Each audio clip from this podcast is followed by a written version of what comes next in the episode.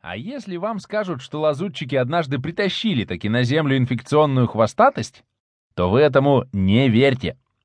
Объясняю популярно. Кроме нас захворал только один лаборант, да и болезнь эта приводит всего-навсего к разрастанию копчика. Лечится хирургическим путем. Не страшно, только потом какое-то время сидеть невозможно. Ну и, конечно, хихоньки за спиной. А мы злые все как один.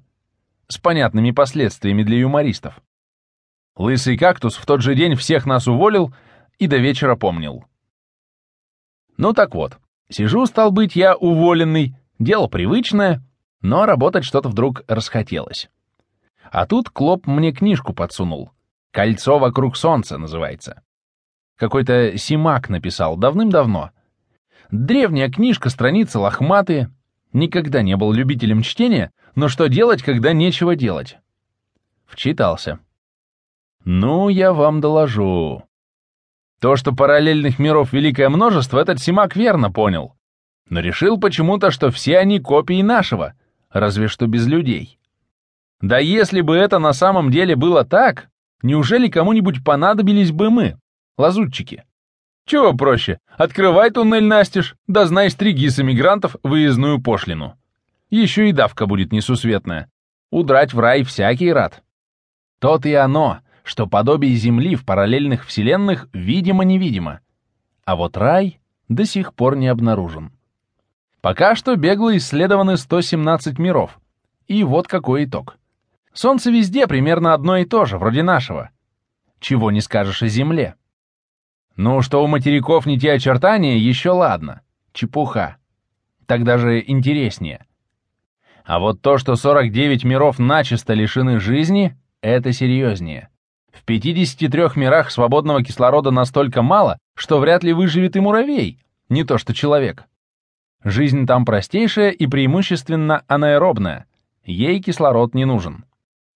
Из оставшихся 15 миров 11 пока неприемлемы по разным соображениям, а в четырех Земли как космического тела нет вообще. Правда, в одном случае на месте третьей от Солнца планеты оказался пояс астероидов, а в другом одиноко бредущий по орбите аналог Луны, но в двух других мирах не удалось найти даже этой малости. То ли Земля там вообще не рождалась, то ли погибла, то ли унеслась прочь от светила, не знаю. А на что нам мир без Земли? Кому нужен Марс в иной вселенной, если и в нашей-то он признан бесперспективным для колонизации? Но людей куда-то девать нужно. Тут я согласен. Люди и сами желают куда-нибудь деться. Желательно в одно из тех мест, о которых писал этот Симак. Где воздух почище, трава погуще, и можно купаться в каждом водоеме. Где леса растут не только в заповедниках и не чахнут.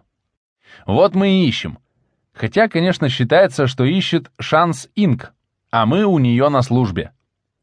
Но ведь мед дает пчела, а не пасечник, верно я говорю? Болтают, будто вчера на совете директоров опять обсуждался вопрос о Земле-87. Это та самая, с вирусной хвостатостью. Были аргументы «за». Мол, хорошая планета по всем другим показателям, с лесами, водоемами и все такое. Мол, иных возбудителей опасных болезней там не выявлено, а это не столь уж страшно. У однажды переболевших образуется стойкий иммунитет, а длинные копчики можно и укоротить. Не знаю, не знаю. Я-то, скажем, получаю приличный оклад, плюс особую надбавку за страх. Иногда еще хорошие премиальные. А разве я согласился бы сам выложить свои кровные, чтобы обзавестись хвостом, как собака? Да не в жизнь. И Клоп то же самое говорит. Нет, наплыва переселенцев на Землю 87 не жди. Дураков нет. Лысый кактус увидел меня с книгой и опять уволил.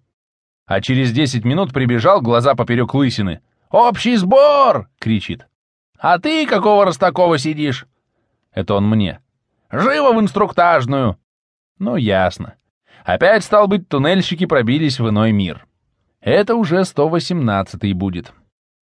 Гляжу, кто на уши поставлен, кто носится с языком на плече.